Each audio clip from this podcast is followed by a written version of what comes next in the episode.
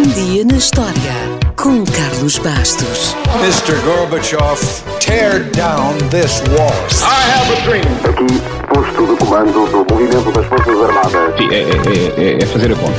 Houston, we have a problem. Yes, we can. And now for something completely different.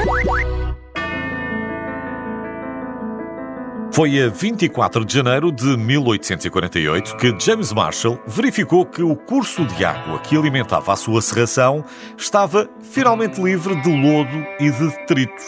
Enquanto fazia a inspeção, olhou com mais atenção e, através da água clara, viu qualquer coisa a brilhar no fundo. E o seu coração disparou porque tinha quase a certeza que era ouro. E era.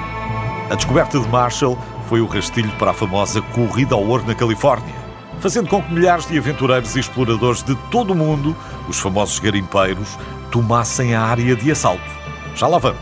Mas primeiro, vamos conhecer melhor este homem que, mesmo sem querer, ficou com o seu nome para sempre associado a esta corrida ao ouro. James Marshall nasceu no início do século XIX e, tal como o pai, tornou-se carpinteiro e fabricante de rodas para as carroças, um bem essencial na altura. Aos 18 anos, decidiu ir para a parte do oeste que já estava mais ou menos civilizada. Mas pouco depois, foi ainda mais para o oeste quando juntou uma caravana que ia para a Califórnia, que estava praticamente desabitada na altura. Desabitada é como quem diz, desabitada pelos ocidentais, porque existiam por lá muitas tribos indígenas e muitos animais selvagens. Quando lá chegou, decidiu ficar num pequeno assentamento perto do rio Sacramento, que era administrado por um tal John Sutter. Sutter percebeu que Marshall era um bom carpinteiro e contratou-o. Mas pouco depois decidiram construir uma serração junto ao rio e tornaram-se sócios neste novo negócio. Foi então que veio a tal descoberta do ouro no rio junto à serração. Ora, os sócios tentaram manter a coisa em segredo, mas já se sabe como é que as coisas são. E a notícia espalhou-se rapidamente e chegou aos jornais. De janeiro até ao verão apareceram alguns curiosos, mas em agosto já eram 4 mil. Dizia-se que cerca de 3 quartos dos homens de São Francisco tinham saído de casa para se juntar à caça ao ouro. E a febre do ouro iria contaminar muitos mais quando o presidente americano tornou público um relatório do governador militar da Califórnia. Um relatório muito positivo sobre as quantidades de ouro que ainda podiam estar por descobrir. Portanto, agora era oficial. Havia mesmo muito ouro para quem quisesse arriscar. Como se imagina, foi a loucura.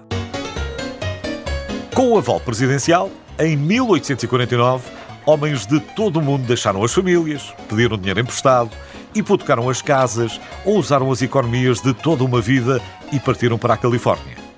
Em 1848, existiriam eventualmente mil colonos na Califórnia. Em 1849, eram 100 mil.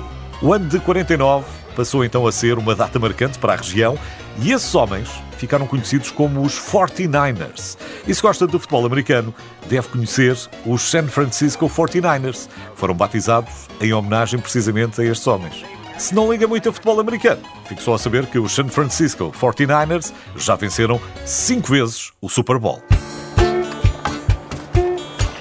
Toda esta gente fez com que novas cidades surgissem em praticamente todo o lado, trazendo consigo lojas, armazéns, bares ou bordéis. É bom recordar que a maioria dos homens chegava com pouco mais do que a roupa do corpo. Uma vez lá, precisavam comprar comida, ferramentas ou medicamentos, ou o que quer que fosse, que os comerciantes de São Francisco estavam dispostos a fornecer por um preço. Por isso, há quem diga que foram feitas mais fortunas pelos comerciantes do que pelos garimpeiros. Por exemplo, dois banqueiros empreendedores chamados Henry Wells e William Fargo mudaram-se para lá e pouco depois a Wells Fargo tornou-se numa das principais instituições bancárias da América. Outra história de sucesso foi a do jovem alfaiate alemão Levi Strauss, inicialmente vendia lonas e coberturas para carroças. Mas depois percebeu que o que tinha grande procura eram calças de trabalho robustas que pudessem suportar duras jornadas de 16 horas. Então, abriu uma loja no centro de São Francisco e o resto da história da Levis toda a gente conhece. Quanto a James Marshall, o homem que começou tudo, a sua serração faliu quando todos os empregados se despediram para procurarem ouro. Inclusivamente Marshall não obteve reconhecimento legal das suas reivindicações e, ressentido, diz que vagueou pela Califórnia até à sua morte em 1885. Uma última nota. O relatório que o presidente americano tornou público era completamente verdadeiro? Bem, sim, era. De facto, existia bastante ouro na Califórnia. Não existiam, eram colonos. E há quem diga que esta foi também uma jogada de mestre para atrair população. Se foi, resultou.